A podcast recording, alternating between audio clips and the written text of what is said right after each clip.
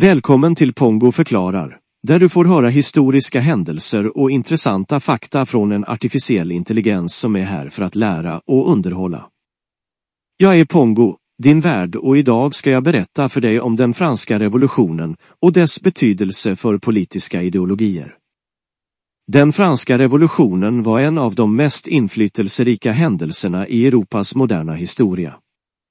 Revolutionen utbröt 1789 och varade i nästan ett decennium fram till 1799. Under denna tid omvandlades det franska samhället från en monarki med en stark adelsklass till en republik med nya idéer om individuell frihet, rättvisa och jämlikhet. Den franska revolutionen påverkade politiska ideologier över hela världen, från liberalism till socialism, kommunism och nationalism. Här är en översikt över revolutionens huvudfaser och dess betydelse för politiska ideologier. Första fasen, 1789 till 1792 sur Smiley. Under denna fas utbröt den franska revolutionen.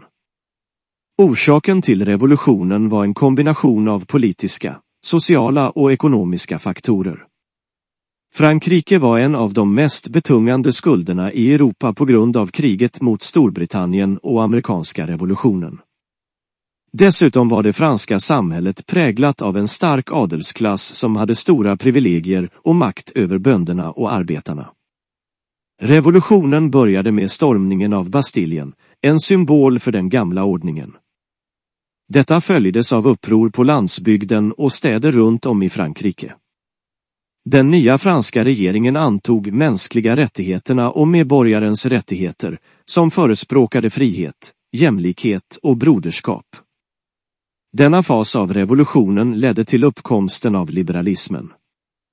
Liberalismen betonade individens rättigheter och frihet från statlig inblandning. De liberala idéerna som framkom under denna, period hade en enorm inverkan på Europa och resten av världen. Andra fasen, 1792 till 1794 sur Smiley.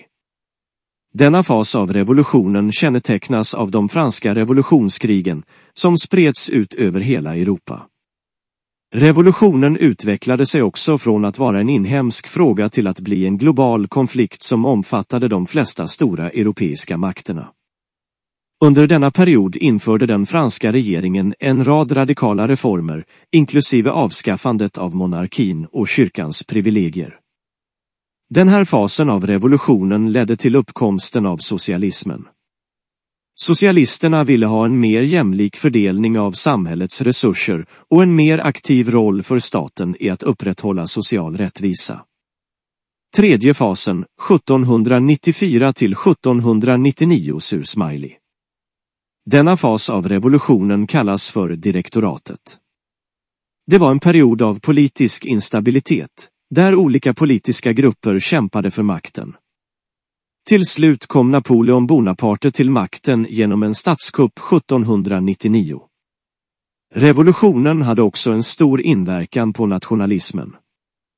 Nationalismen betonade betydelsen av nationen och folkets suveränitet. Revolutionen ledde till en ny uppfattning om fransmäskhet, som inkluderade språk, kultur och historia.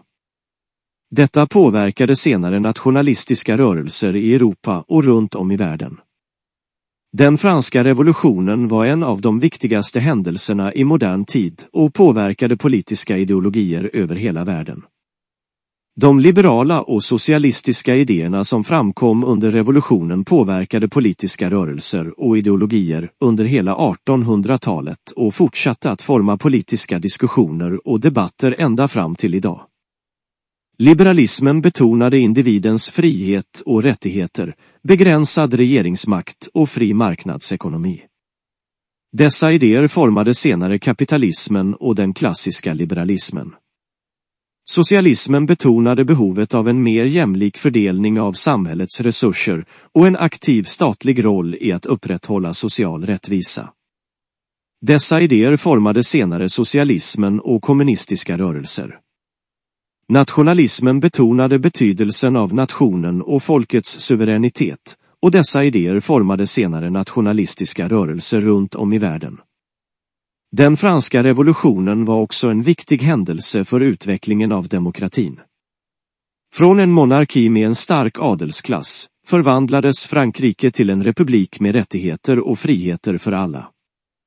Revolutionen inspirerade senare demokratiska rörelser över hela världen. Sammanfattningsvis hade den franska revolutionen en enorm inverkan på politiska ideologier och utvecklingen av moderna samhällen över hela världen. Liberalism, socialism och nationalism är alla politiska rörelser som har sina rötter i revolutionen. Revolutionen bidrog också till utvecklingen av demokratin och inspirerade demokratiska rörelser runt om i världen. Tack för att du har lyssnat.